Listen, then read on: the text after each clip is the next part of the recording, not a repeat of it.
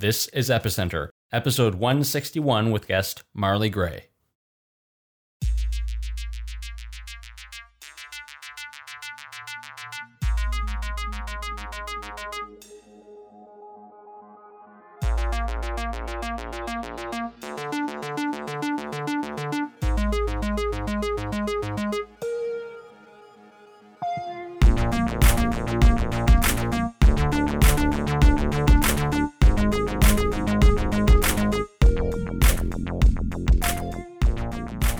Episode of Epicenter is brought to you by Jaxx. Jaxx is the user friendly wallet that works across all your devices and handles both Bitcoin and Ether. Go to jaxx.io and embrace the future of cryptocurrency wallets. Hi, welcome to Epicenter, the show which talks about the technologies, projects, and startups driving decentralization and the global blockchain revolution. My name is Sebastien Couture.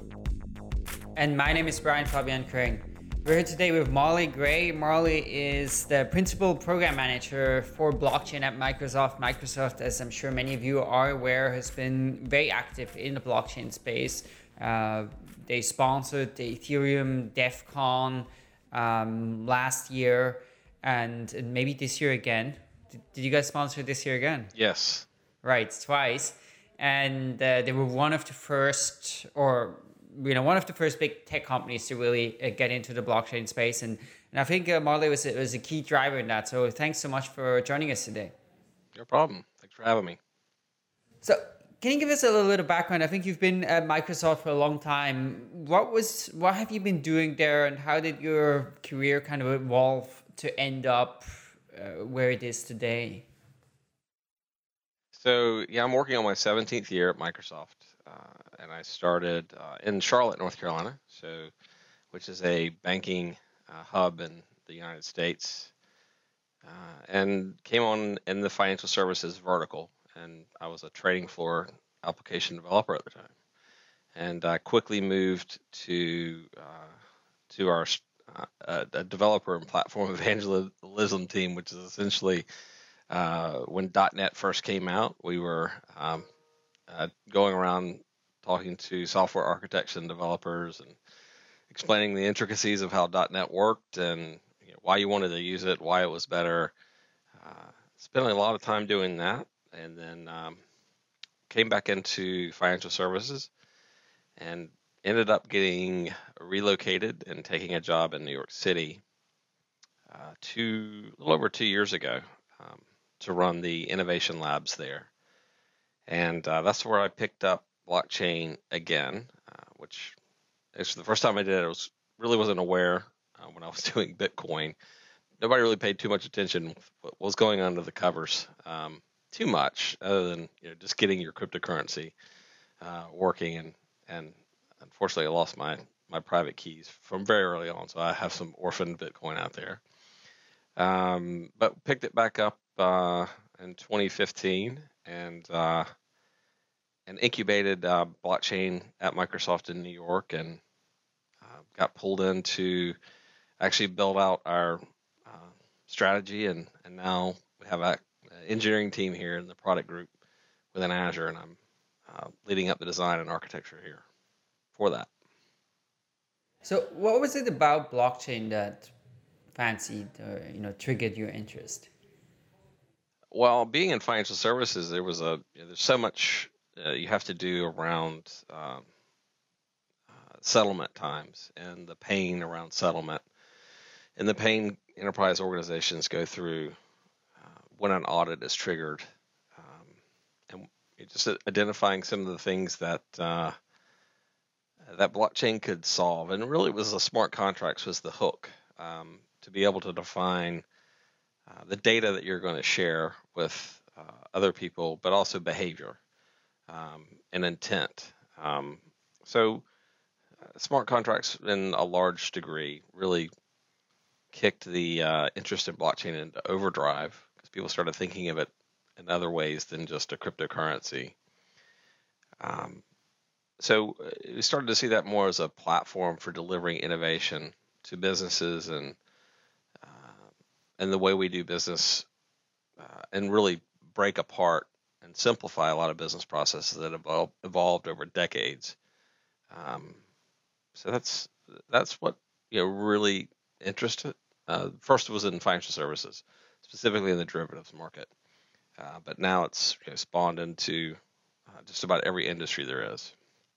So Brian mentioned earlier that uh, Microsoft was one of the first companies to, well, one of the first large companies, you know, uh, sort of the historical uh, figure in, in tech to really dive in headfirst into blockchain technology and infrastructure. Uh, can you describe, sort of at a high level, what the strategy is for Microsoft uh, with regards to blockchain and blockchain as a service? Yeah, so we see blockchain as being very almost like creatively destructive uh, to a lot of our. We have a huge enterprise business, um, and uh, our customers are always coming to us asking for innovation ideas or ways that they can improve uh, their outreach to their customers or their products or their processes. And um, you know, we saw this as an opportunity. A lot of our customers were were um, having a lot of um, desire to at least try blockchain, um, which initially was very difficult to do. Uh, and how do they even approach it? So, you know, our initial goal is to say, hey, let's make it easy for people to to learn what blockchain is um, and to just get started. And blockchain as a service, when I launched it, um, well, it's been over a year now. Um, was it, its main goal is just to make it easy for people to stand up a private blockchain network um, and to start tinkering with it and learning it. And you know, we started out with Ethereum, but quickly uh, customers wanted to try out Eris, which has uh, been renamed. Um, but uh, you know, multi-chain. Uh, now we have chain and a whole bunch of different blockchains out there. So everybody wanted to try out the different the different blockchains and, and start to test them. And that's that was the initial goal. Um, now we've greatly expanded that. I'm sure we'll talk about that a little bit later uh, now, but that was that was our primary goal is just to meet customer demand um, uh, to to allow them to do it. And we felt like the cloud was a great place to do things.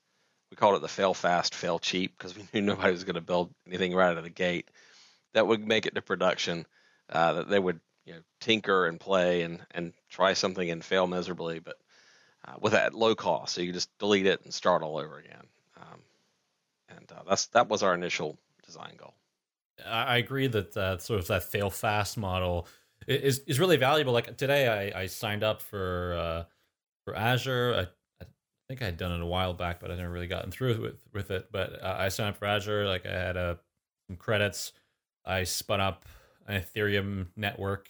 It took about five minutes. You just basically set it up, and it was really easy to do. Right. So if uh, I, I can see that, uh, you know, having set up a, a, a Geth node before on my Mac um, this was much more pleasurable. This was a much more pleasurable yeah. experience uh, as a whole, rather than having to install like npm and Node and you know, like all this other stuff. Uh, and, and, that often is really complex and buggy, and you know takes a long time just to get you off the ground. So I, I think that for a lot of people getting started, I, I don't know if they're going in that route, but it definitely looks like something really attractive for someone who wants to play around with like multi-chain and uh, right.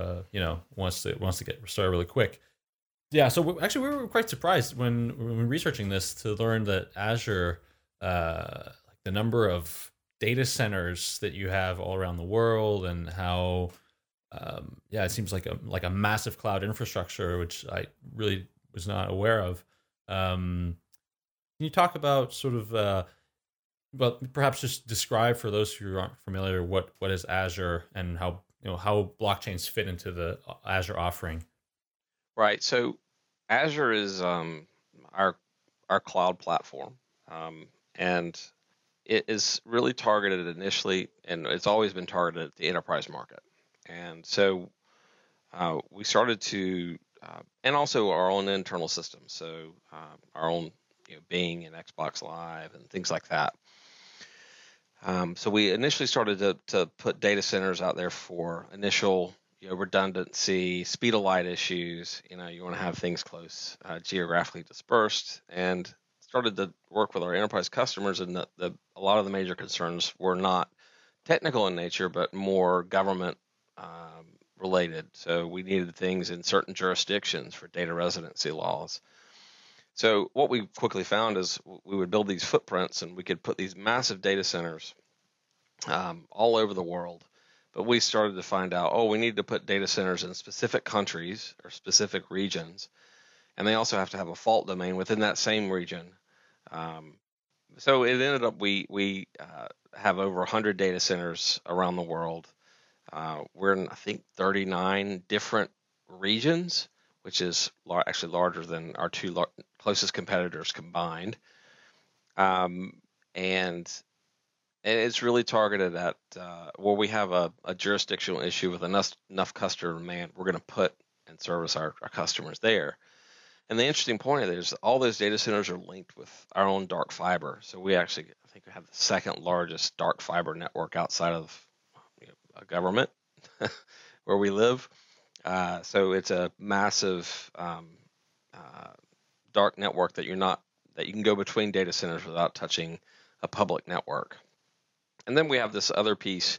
So this is that massive, we call it hyperscale cloud uh, to deliver computing on demand. And when we first launched Azure, um, we actually overshot the market. We launched Azure with a platform as a service message where you didn't concern yourself with spinning up virtual machines. You just said, "Hey, I need, I need a database. Give me a database. Uh, get, I want to stand up this web app. Here's a web app." And you just put your requirements in, and behind the scenes, it would make sure that you have the right resources from a hardware and storage and networking perspective. Uh, and then uh, AWS came out with where the market actually was was they weren't ready for next generation applications, and uh, so they they came out with uh, infrastructure as a service. So then we quickly followed with that. Uh, but now the market's moving back into platform as a service. So you're starting to see a lot of talk about serverless environments where you have this execution environment in the cloud where you can reach out and access capabilities or functions uh, that you need um, without saying I need it to run, you know, on this type of hardware on this operating system. You don't concern yourself with that. You basically say this is what I need to do, or this is what I need. I don't care how you get it to me. Uh, just do it within these uh, SLA, and I'm, I'm good to go. Uh, so the Azure is that sort of worldwide network where we're delivering um, data uh, based on uh, and meeting those restraints around data residency, uh, compliance, security. Our, our security and compliance portfolio is the best in the business. So when you start to look at you know putting things in the cloud, you have to have all those. There's a long list of check boxes you have to go through to get enterprise customers ready to start putting data and their biggest processing uh, workloads out there, and um, and that we're starting to see customers moving moving in in mass uh, certain workloads, and we'll see more and more go through. So net new applications we're starting to see um, being built with cloud in mind. And lastly, Azure is also uh, hybrid, so you can uh, run something called Azure um, Stack, which is an on-premises private cloud, which looks and feels and behaves just like an Azure. Uh, so it's a like a setting up your own data center in your own uh, or Azure cloud in your own data center, and it looks like a region, and it can burst out to the cloud for more compute resources or storage and things like that. So it's that hybrid on-prem uh, and uh, public cloud, uh, if you will. Cool, very interesting. And you mentioned before that part of the reason why you guys got into blockchain was that a lot of Microsoft's clients, you know, they wanted to try out blockchain and they were sort of looking to you guys to make that easier. But is there a larger thesis that Microsoft has about, you know, where technology, enterprise software is going over the next maybe decade, two decades? That uh, informs how you guys are approaching blockchain and maybe not just right now when it comes to this experimental phase but also beyond when we're going to go into production and actually you know big applications run on blockchain systems. Blockchain itself is uh, forcing sort of a, a business process uh, re-engineering effort uh, across industries. So because we're dealing with the enterprises, uh, these enterprises are, are moving away from uh, business processes operating within their own four walls, which is hard enough as it is getting interoperability in a large organization across applications. But now saying, I want to be able to have that same interoperability between my most fierce competitor uh, and uh, throughout an entire supply chain. How do I do that? And, and, before you really didn't have that option because you didn't have a, a shared truth like the blockchain to be able to um, you know, share uh, that data and have one place to go for reconciliation to see where the process, a business process is that crosses organizational boundaries, which is essentially everything in this global economy. Um, and it touches every uh, every industry. Um, so with that, we said, okay, we'll kind of backed into the cloud being uh, and blockchain. Initial uh, at a first glance, people said, well, why would you do blockchain in the cloud?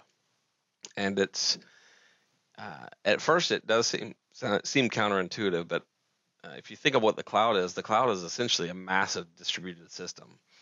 Um, because we're in these massive data centers all over the place, uh, but you're uh, you have different levels of distribution, right? You just you distribute things for different reasons. You distribute things for disasters, right? I don't want to have all my data centers uh, in Lower Manhattan, and that happened in 9/11, and and that was a problem, right? So you need to have uh, redundancy outside of a geographic area. Um, you need to have uh, you know, data residing in different areas. So there's you need a lot of that flexibility. But once we started looking at that, we said, okay, customers are going to start wanting to move to what we call the collaborative economy, where you you work with each other and it's a part of the business process. So cross organization uh, distributed workflows is uh, if we look at supply chain, uh, it's a very complex business process. Lots of uh, infrastructure required. Uh, is a ton of overhead and friction in the in in any supply chain. Um, whether you're manufacturing a product and getting parts from a thousand different suppliers, um, which are you know, actually cascaded down to smaller suppliers, uh, or you're producing a movie, very similar. Uh, you have a supply chain and how do you you manage that and then how do you audit that and we saw that as a fundamental shift to provide not only that cross organizational um, workflow and uh, shared data and shared execution and trust sort of distributed trust um, but then it, it sort of changes everything on the back end too because now you have visibility into uh, business processes and where there are inefficiencies. Uh, you can catch fraud a lot easier. Um, you can um, optimize a lot better. Um, so, you know, our customers' initial stance is, hey, we, we're rethinking the way we're actually doing this business process that we haven't revisited in 20 years uh, with this technology. So we think it's a fundamental shift, and we're really ramping our platforms to work in this you know, distributed. Uh, not it's not just data distribution. So people think too much about distributed compute, distributed data, but really it's distributed trust and um, and moving, uh, looking at your your business processes and, and distributing them, but having visibility of, uh, of where they are at any given time, uh, very seamlessly. I think that's a great way of, of explaining, right? essentially the underlying thesis that that is in in a, a, big part of the blockchain space. You know, that was sort of the thesis, or that is the thesis at Eris, Monax, but all kinds of companies in this space, right? Like uh, the whole uh, Ethereum for business, or, even public Ethereum is also about exactly that process automation stuff. But if, if we agree that this is the big the big trend that is going to happen, I would be really curious about your perspective why are the other big tech companies like Google, Apple, Amazon, maybe Facebook, are they doing something but they just don't talk about it? Or do they have a different thesis that means they they don't see it the same way and they don't feel like they, they have to take action and move in this direction? What do you think? Well, I think it has more to do with the, the DNA of the organizations. If you look at the two big tech companies that are doing a lot in blockchain, it's, it's Microsoft and IBM, and we're firmly rooted in the enterprise. Um, even though blockchain evolved out of a cryptocurrency. So you have this sort of why does it quickly jump over to, to enterprise? It's because it solved a, a problem in a very unique way and stood the test of time, even though people shot holes in it. And then the enterprises quickly said, wow, this is going to change. This could change how we do business completely. Some of them, when they fully understood it, you know, depending on the business, they either had a near-death experience, meaning that they're a middleman and they don't provide much value other than friction into an existing business process that could be completely disintermediated, or they saw opportunity. Uh, and usually companies see both opportunity to reinvent themselves. So a lot of companies we talk to in the enterprise, they see this as a catalyst. It's not pure technology. It doesn't solve every problem, but it provides that catalyst opportunity to revisit. Because Microsoft and IBM are so focused on delivering value in the enterprise and working with businesses on different ways, right? So IBM really has a massive human services uh, business where we're really focused on the software. Uh, we're not trying to sell consulting services. We we rely on our partners to do that. But that's that's why you saw us doing that. I think the reason you're not seeing uh, AWS and Google is they don't have that enterprise focus. Um, Amazon will probably, I mean, I, I, can't really speak for where they are and, and what they're doing, um, but I think that's why you see sort of this. Uh, while we got out front, uh, will they catch up? You know, I'm sure they will once um, you get into there, uh, get into that. But the actual customer demand, um, we're getting it from these enterprise customers, and that's why we went first. I'd like to say it was we're so visionary, but it's really a little bit yeah. more simple than that. And do you think that's going to remain like that in the near medium term future that the most activity and interest is uh, on the enterprise side as opposed to the consumer facing side? I think it will. I think the evolution of the two will come. Uh, I think what we're going to go through is that enterprises will spin up distributed ledgers, and there'll probably be a bunch of them the public ledgers will provide an interesting backbone, and that we'll start to see interoperability uh, happening using the public network as a bridging mechanism for assets you know, traversing between blockchains, for example, or even smart contracts to uh, bind themselves together, even though they have no awareness of the other network. Um, so the the public networks become very interesting, sort of utility, uh, common infrastructure, and then these consortium enterprise blockchains, you know, tapping into those, I think is a very interesting uh, way to see this evolve and eventually get to the point where we flatten these things out and we have this ledger that, even though it's not one ledger, uh, we don't have this one massive worldwide database that has an identity for everything and tracks every business process, but we have a way to navigate a hierarchy or a um, or you know uh, a mesh of these these blockchains um, or distributed ledgers as they evolve. So I think we will see for the next couple of years, just from a effort and where people will be making a lot of bets and and and being employed and and looking at solving hard problems. I think it's going to be an enterprise first. I think you know everybody's still sort of waiting on that consumer facing, you know, Uber or uh, Airbnb scenario. But you know, if you look at those things, uh, I think it might be those things will pop up once you get industry specific blockchains, and then those will be ones that cross those industry blockchains to solve a unique problem that involves financial services, healthcare, and IoT, for example. Um, that would be a killer app. It's really the composite of this. So we're just building basic plumbing now, and within single industries. And once we start going cross industry, that's where you see um, uh, we'll start to see these really killer apps that that come out. I think. Now, before we go into uh, Bletchley and a little bit uh, more detail, what Microsoft's uh, you know blockchain effort is going to look like I wanted to bring up a, concern that I think a lot of uh, people have, uh, and, and I, I saw that mentioned somewhere. Maybe it was a comment in one of your talks as well. So, it, one of the central premises of blockchain is this idea of, of decentralization, decentralized control, decentralized processing. How do you how does that play with um, something like Azure, which is a you know a centralized infrastructure provider that really also uh, lives on economies of scale? Do you think you know what's the role here in terms of in, while the technology is being developed, and how do you think that's going to change when some of this technology and, and these blockchains are going to go into production?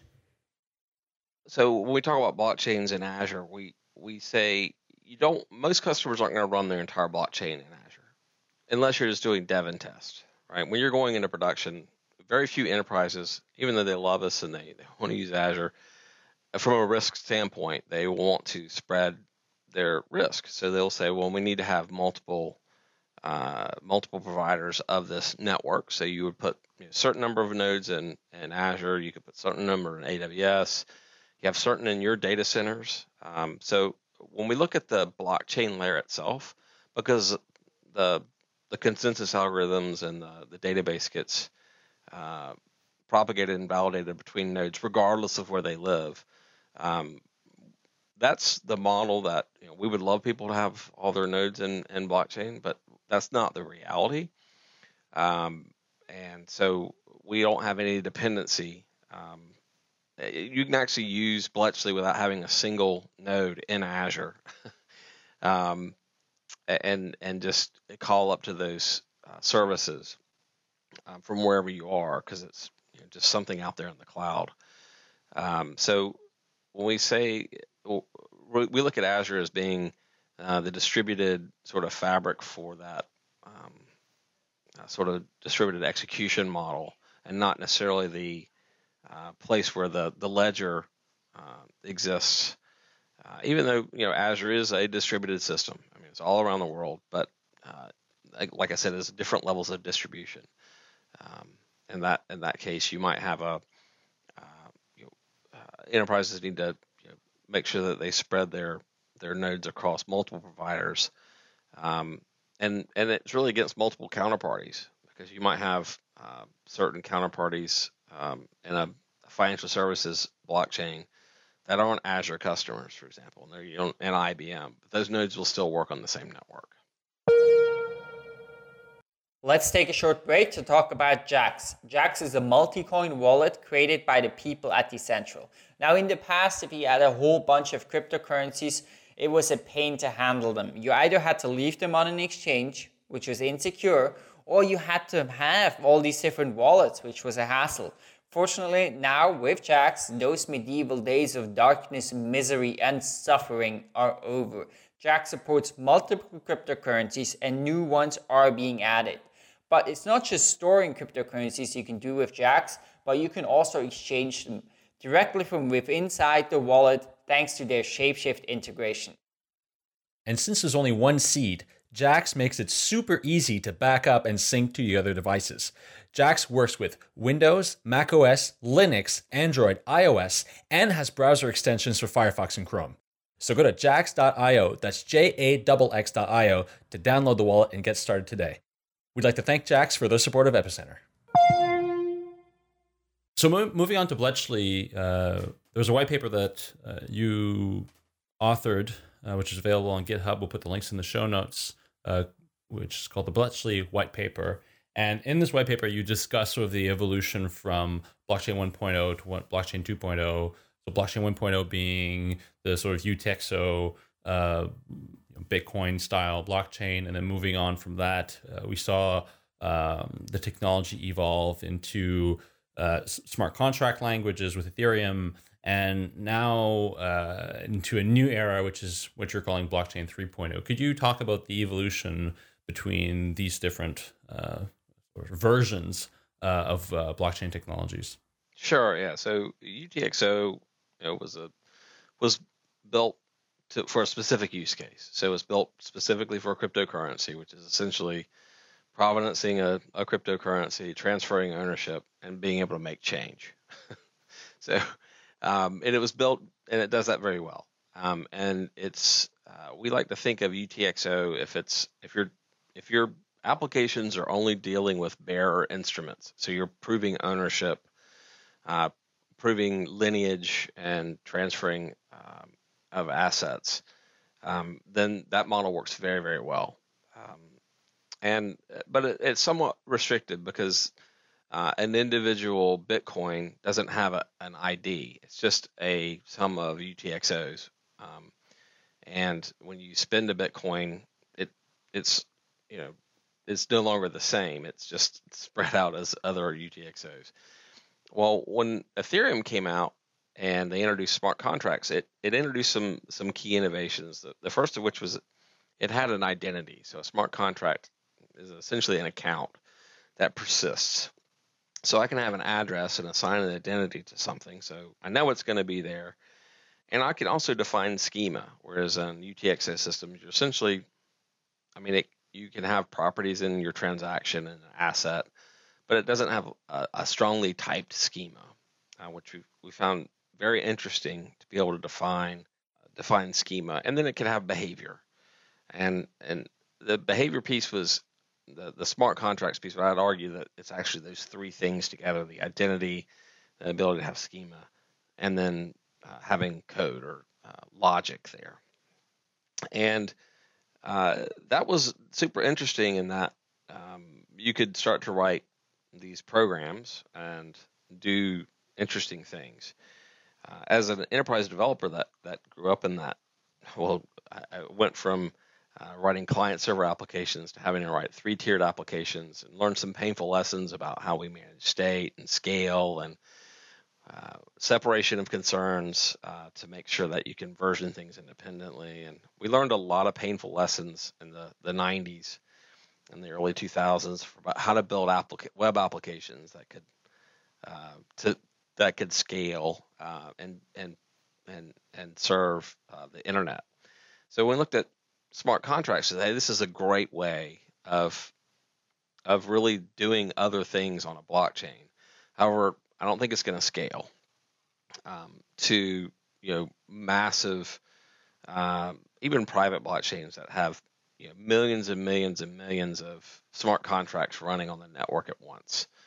Um, so immediately just went and said, okay, let's decompose what a smart contract actually is.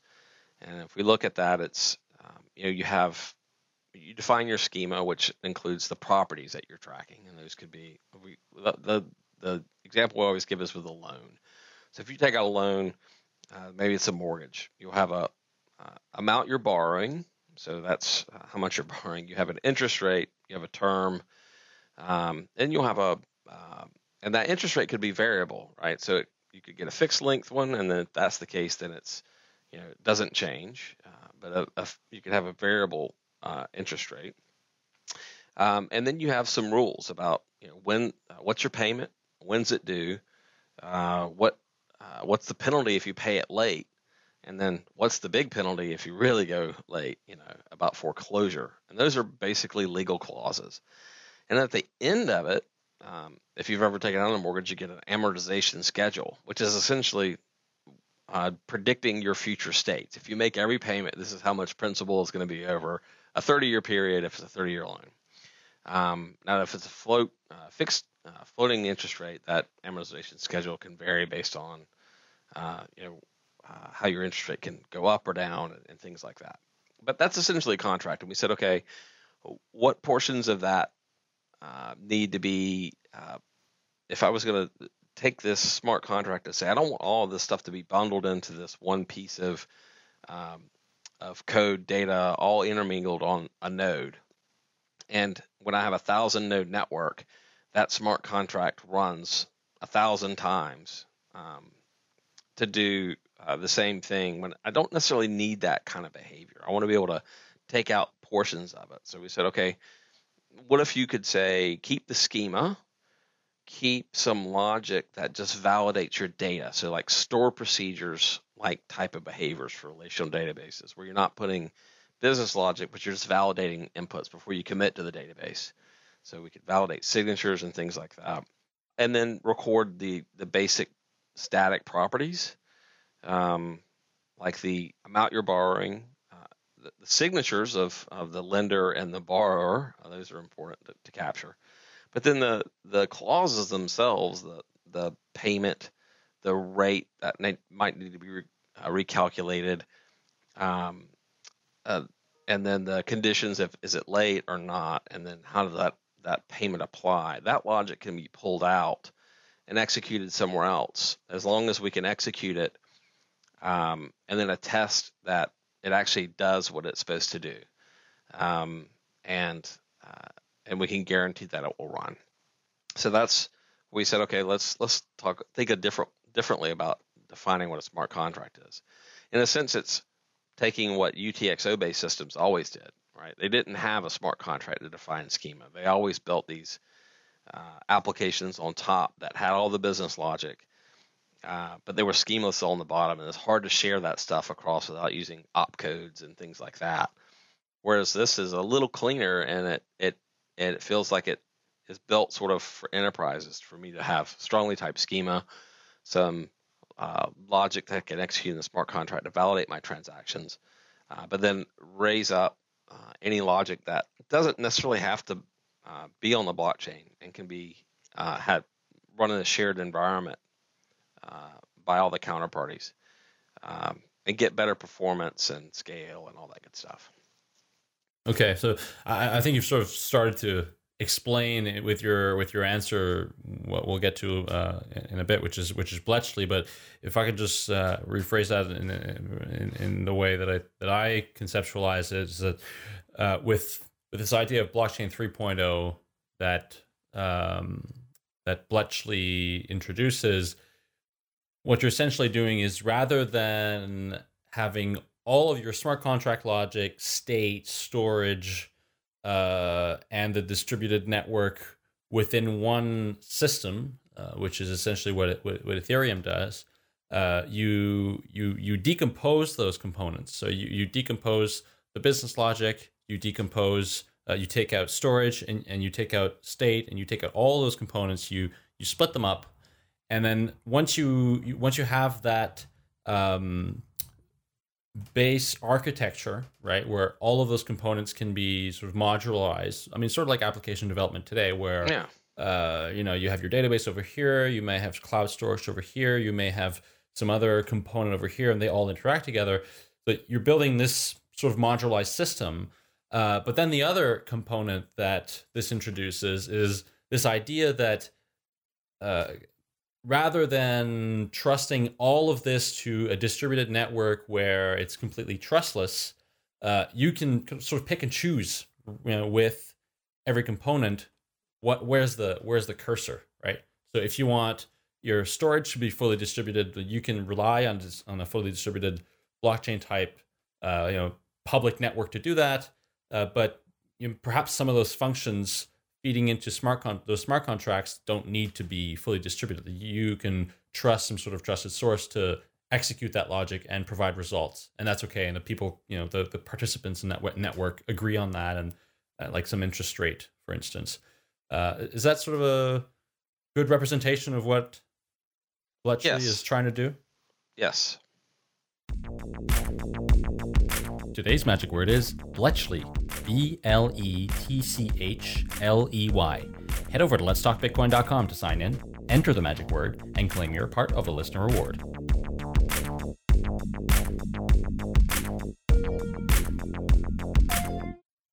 So then let's let's talk about the architecture. Uh, describe the Bletchley architecture for us, if you may.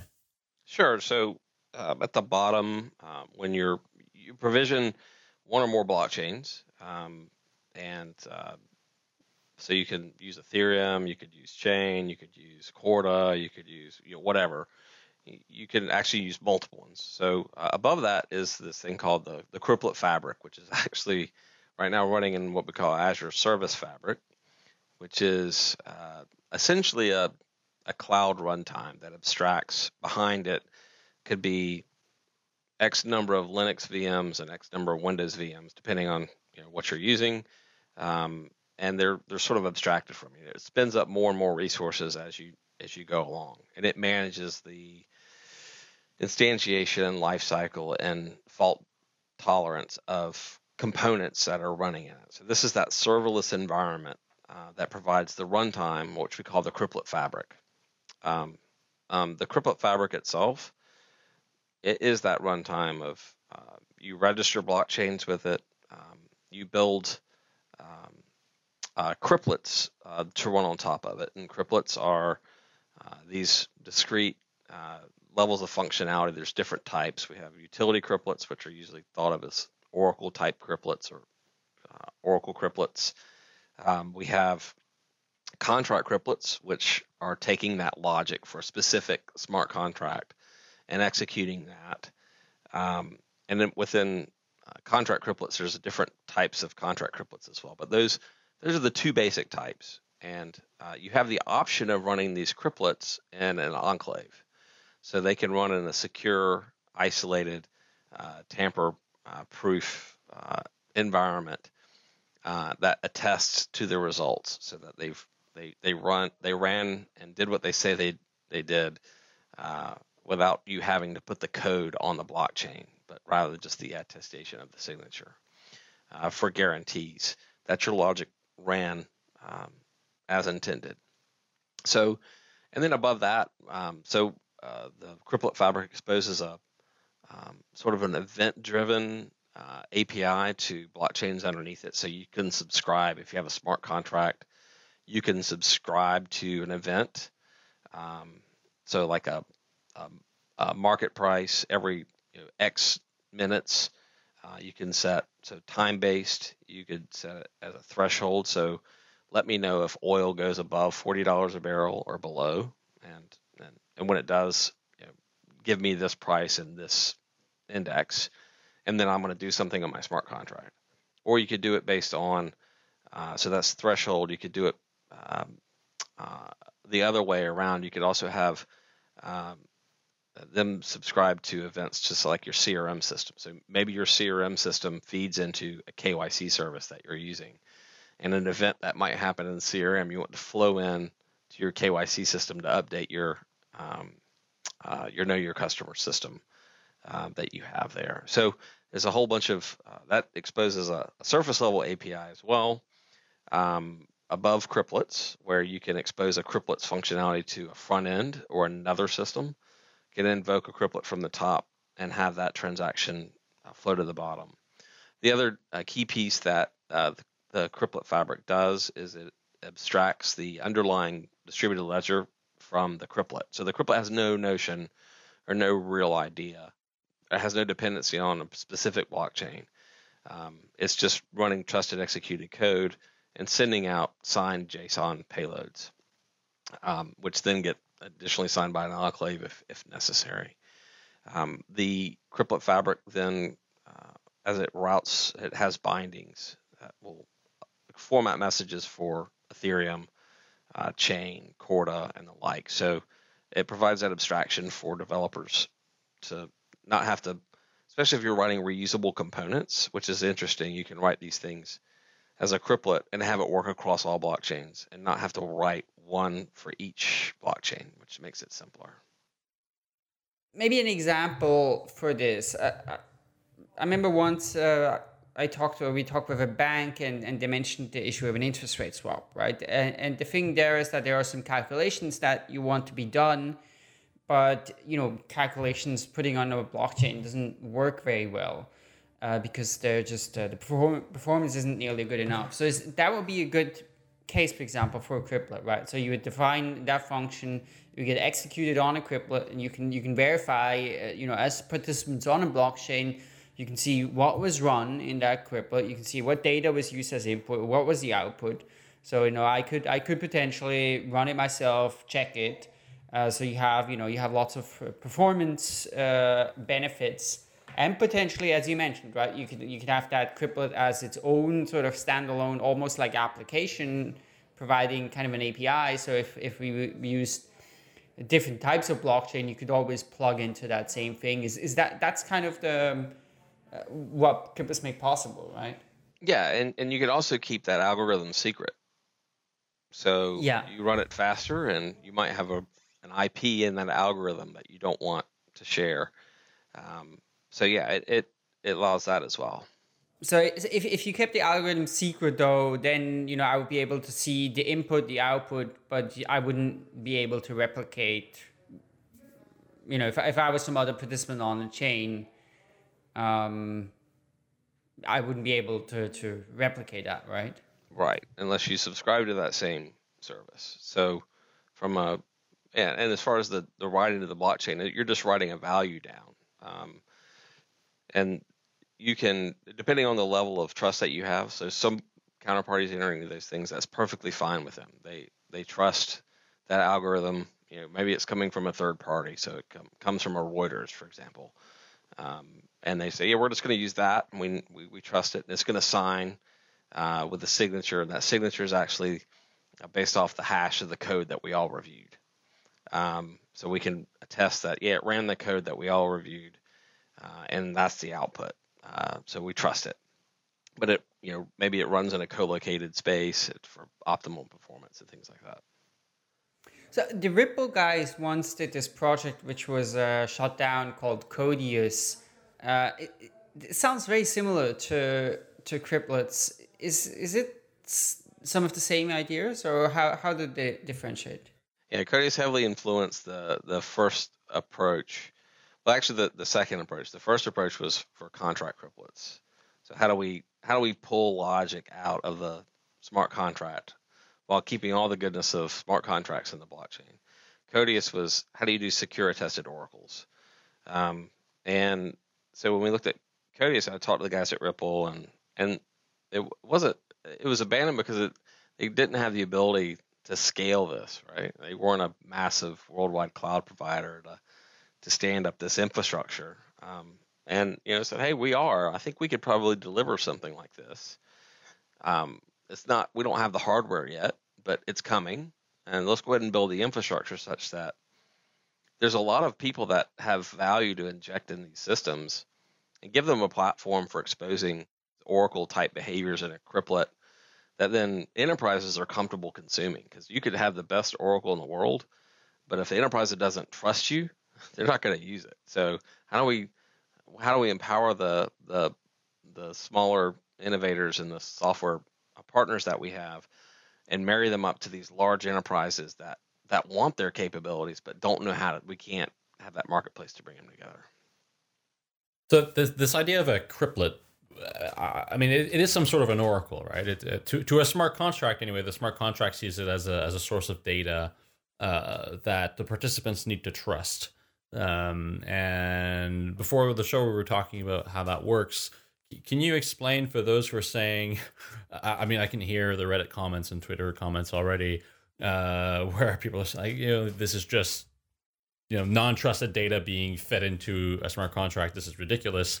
Uh, can you explain how uh, a cryptlet can provide a trusted source of executed data? So if if if you take a cryptlet that would uh, execute some function, like calculate some sort of a maybe we can get into some use cases, but right. uh, you know, a cryptlet that calculates uh, some sort of a some sort of a, a, a rate, uh, which would go into you know the a, a, loan contract. How can the participants trust that cryptlet? Like, what is the software and hardware configuration that enables them to trust it? If I'm a smart contract developer and I'm going to use um, uh, Oracle Cryptlet or a utility Cryptlet, um, meaning it's going to provide me some result. Um, it could be just a raw market price, or it could be a computed value that um, that I just need to have for my smart contract. Well, when I do that, I essentially make a reference um, to that smart contract that I can find. I mean, to that Cryptlet that I find in the uh, each fabric has a, a Explorer where you can discover Cryptlets, what they do, uh, and you could subscribe to them. Uh, the subscription process is essentially creating a binding between your smart contract uh, and the Cryptlet. Uh, the the requirements that you have when you're binding in that way is you have to have a callback function because it's an event. So it's a pub sub model. So the smart contract is subscribing to that, and it wires up the you know trust that says it's only going to accept messages from this Cryptlet address. Um, so the Cryptlet signs, it has an identity and it signs its its messages with that signature so you can trust it. That's just one level of trust. Um, the, the can also be run in an enclave. Like I said, it could be if you want that level. Not not every cryptlet needs that. For most utility cryptlets, unless it's doing encryption, it's probably not worth doing it um, because you really don't have any secrets there. You're just sort of unless your algorithm secret, then you want to run it in an enclave. You can. Um, but essentially, the that you you subscribe to it. You say these are my um, this is what I want you to let me know. Let me know uh, if the markets were open that day and it's four o'clock Eastern Standard Time. I want to know 9 a.m. Eastern Standard Time and four o'clock Eastern Standard Time. I want you to give me the LIBOR rate and the price of this commodity or this list of commodities. And so the cryptlet will say, okay, I'll let you know. And the cryptlet goes out and runs. It runs in the fabric. The fabric makes sure that that cryptlet is running, that it, there's always an instance of it that will fire your event. Uh, it will, if something goes wrong, it'll fire up another instance so that you're, you're guaranteed to get that event. It will evaluate the conditions of the event you subscribe to. And if it's true, it will get those values. It will sign its payload. Um, if it's running in a, it will send that message uh, back through the uh, back through the cryptlet fabric, which will um, um, send it into the blockchain. In that case, it's um, sending it. You only have to send it successfully, uh, idempotently, if you will, to a single node that will go to that smart contract, um, and then that uh, will get executed and uh, sent around the rest of the, the, the, network. That's the simplest mode. That's um, the Oracle contract. Um, previously, people would do oracles and they would, you know, inject oracles to a, a, separate smart contract, and then your smart contract would watch that other smart contract, and you would look at local events on the blockchain. This is more saying, okay, I'm delegating that uh, pub sub model where the events can happen out in the real world and be injected directly to me so that um, I don't have this other smart contract uh, out there and this intermediary uh, that's uh, there. You can still do that. There's no nothing stopping someone from doing a, a queuing mechanism like that for a smart contract and a cryptlet as well. But you can do that straight binding between uh, a smart contract address, a callback function, and the cryptlet um, for an Oracle cryptlet. So that's that's the sort of the uh, that easy the easy case. The the contract cryptlet is or a control cryptlet is the pattern we call is where you're taking that logic out. You're not just getting uh, in the previous example, you're just getting a, a market data price or some calculation performed, and then you're actually executing other logic on your smart contract uh, and you know, persisting that.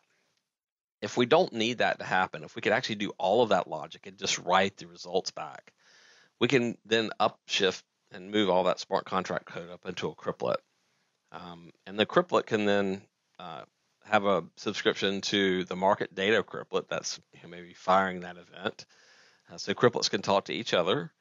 Um, so I can subscribe to other cryptlets events that might be providing Oracle capabilities. So it would give me its signed payload, um, and then I would execute my logic for my specific smart contract in that cryptlet, and then write the results out. Now, contract cryptlets are mostly usually going to be running an enclave. So the enclave will attest uh, that it ran in the enclave uh, unmodified and the results are, are, guaranteed and write that back down to the blockchain. So the blockchain you'll have uh, the results of the, the computation of the smart contract, and then you'll have the signatures of the cryptlet and the enclave. Uh, so you'll be able to have that you know, full trust audit uh, capability between the counterparties, um, which is how a contract cryptlet will work. Okay, so it, it really all comes down to the level of trust that you have in, in, in this cryptlet. I mean, I, I think that for uh, for a lot of enterprises, this will make sense because you know they're we're, we're operating in a system that where there are rules and regulation, and enterprise tend to uh, trust each other when they are operating within the sort of blanket of uh, regulation. And it, it seems to me like you you can then, based on your needs, on the specific use case uh, that you're building, you can set that cursor for trust, right? So if yep. if you need specific application logic to be distributed, and because we need to be operating in sort of a trustless way, you know, amongst each other, uh, and you know, you know, these specific functions need to operate on a blockchain because that's the only way that we can achieve this trustlessness. Then that will that will suffice for needs. Yep. However, for other functions um, or other pieces of data, rather than relying on, say, like a prediction market to retrieve the data, uh, we're going to rely on a cryptlet operating on uh, operating on an enclave, uh, where we have the audit trail for provisioning of the keys, provisioning of the business logic and functions themselves. We can trace that. We know it's happening on an enclave so there's a high, you know, there's a high likelihood, there's a low likelihood that that will get hacked or you know there's the, uh, exploited, uh, and then so therefore we have a high level of trust in those results because we're operating in this um, formalized, regulated um, ecosystem or framework. Uh, and uh, where where do you think this will go then? Because it's it's it's quite a ways away from you know, intellectually from you know Ethereum, you know, or yeah, blockchain technologies, sort of a distributed everything distributed. You know, the application stack uh, with uh, Ethereum, IPFS, uh, Big Chain DB. You know, we're tr- we're we're completely trustless. Uh, that, that's quite a ways away from that. Um, but it seems like it's enabled by technologies that perhaps aren't fully available yet, like that are not really commoditized, uh, such as enclaves. Um, wh- where do you see that going? Like, where do you see this going in the next ten years, uh, with res- with regards to how uh, sort of blockchains and these centralized technologies, but highly trusted technologies, how will they interact together? Yeah, I think it's a it's a really good point. I mean, that's a, a design choice, and and what we're trying to do is inject that design choice in there. So if you are in a completely trustless environment smart having your logic in the smart contract is the the most appropriate way for you to uh, to do that. But in these semi-trusted environments, which these consortium blockchains are, um, this gives you that design. Uh, as a software developer and an architect, you go and say, "Well, where's the right place for me to do this based on the requirements?" Um, and and sort of move it based on that trust pendulum, uh, but also on the privacy pendulum. So again, if you have algorithms that are that need to be private. Uh, if I have um, uh, uh, very complex counterparty, multi-counterparty uh, contracts where each counterparty has to maintain secrets while validating the state uh, and participating in transactions, the Cryptlets provides a great framework for doing that. Um, so I think what we'll see is uh, as we start to roll out the Cryptlet fabric, and you'll be able to spin up enclaves on demand. So as a developer, you really don't have to think about, I don't know how to write an enclave for this chip architecture. Uh, it's simply a, a property that you check. Is it enclaved or not? Um, and your cryptlet, um, it's actually uh, getting all of its services from a wrapper anyway. Um, so you get that, and it's sort of commoditized and easy to do. Uh, now, as we ro- start to roll that out, um, we wouldn't want you to put everything in an enclave if, if it's not required because it is a more expensive uh, it will be a more expensive because it's an option, uh, so you want to do it, you know, kind of selectively. Um, but uh, it's a it's a good tool uh, for doing that. I think as it it rolls out and becomes more and more commodities, we'll start to see enclaving being used not only on uh, in the cloud but on uh, desktops and on mobile devices as well. so we already have enclaving on phones a good bit. Um, we have it on most uh, Intel desktop PCs that are Generation 6 um, have uh, enclaving capabilities, whether or not the BIOS supports it or not. So as we'll start to move this this type of secure execution uh, will become more and more prevalent. The the differences in the, in the cloud is, is it's on demand um, at hyperscale, um, and you only pay for what you use. So you don't have to go out and buy all these this hardware and stuff. So I think it's going to be um, help the the evolution of, of applications, and we'll start to see more more capabilities uh, come together.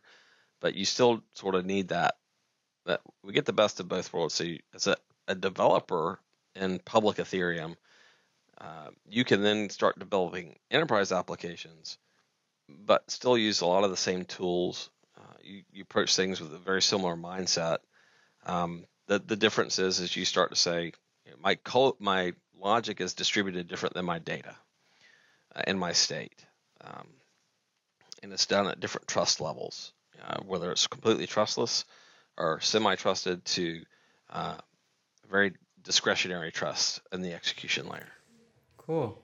One of the main ways of monetization, as far as I understand, with, with Azure is simply that you know I, am I'm putting my application on Azure. I'm using up some computational resources, and I'm kind of paying by the computational step. Now I can certainly see how that will continue to be a role, right? That you say, okay, we make Azure the best platform for blockchain applications, and that way we're going to get more usage. But are there also some novel, different business models that you guys see emerging with blockchain on Azure? Yeah, I mean, so for Bletchley, we've spent a lot of time talking about cryptlets, but there's also uh, some core cryptlet libraries that will be shipping, and these will be this is functionality that we're exposing in Bletchley, and these are the ones that are most commonly asked for. one is identity, uh, so that is uh, identity and key management. We kind of pair together because they're very similar. So we have a in Azure we have something called Azure Active Directory. Uh, we have a, uh, over 800 million um, unique identities uh, within Azure Active Directory. It's the standard for enterprises um, to use Active Directories, and it does federation. It has a lot of things out of the box for you, multi-factor authentication, and things like that. So we're going to be providing that as a um, as a library, as a service uh, for distributed ledger. So it'll be a part of the Cryptlet fabric and key management as well. So issuing keys, uh, managing the life cycle of keys like key expiration, key renewal. Um, those types of things are pretty hard to do. Um, we've got a lot of experience in doing that. And you tie that with Active Directory, and you start to have the ability to uh, provision keys based on someone's identity um, and start to provision things remotely. So you can have nodes join a consortium blockchain. As long as you have the right credentials, you can you know, uh, have a node join a particular blockchain, and the certificates for that node to participate in that will be delivered through that same infrastructure. So we're actually standing on the shoulders of giants here. That's stuff that's evolved over 25 years. Uh, so Azure Active Directory is a piece of that. The other piece is the key management, something called Key Vault, which is our globally distributed HSMs. Um, the other one is um, around cryptographic services. So we'll have libraries out there available to you if you want to use homomorphic encryption, zero knowledge proofs, um, all sorts of things will be sort of libraries that are available there, uh, as well as um, a more distributed application patterns. So we call those gateway services. So things like the BTC relay for Ethereum to Bitcoin that can be put in that gateway. Uh, you can write your own uh, um, multi-blockchain uh, integration pieces, but it has a distributed transaction coordinator, and it has a uh, distributed ledger resource transaction compensation. So if you've ever seen how resource transaction happens and compensation on a relational database, it can roll transactions back. We can't do that on a blockchain. So we have to post uh, corrective transactions. So it's a modified version of that. But those enterprise development patterns uh, for um, complex transactions are being exposed there. And those, again, are things that evolved through products like BizTalk um, and to allow your blockchain systems to work with the rest of the enterprise, whether you have an enterprise service bus or um, you know any type of product, plug it in and make it a first-class citizen on those networks. Okay, cool. Well, Marley, uh, we're at the end of our episode, so but thanks so much for coming on and sharing a bit about Microsoft's vision when it comes to blockchain and, and the work you guys have been doing with Bletchley. Thanks. Yeah, I think it will be very interesting to see, you know, not just uh, how this plays out once enterprises really utilize some of these tools that you guys are building, that others are building, and then we're really going to see how that transforms uh, the nature of organizations and how they work in the fabric of of business processes uh, down the down the line. I think that would be very interesting to see. So we yeah, with that, we're at the end of our episode. We are Epicenter is part of the Let's Talk Bitcoin network. You can find this show and other shows on Let's letstalkbitcoin.com. Uh, and of course, uh, we if you want to help the show, then please leave us an iTunes review. It helps new people uh, find the show. So thanks so much for, for those who do that. And uh, yeah, with that, we're at the end and we look forward to being back next week.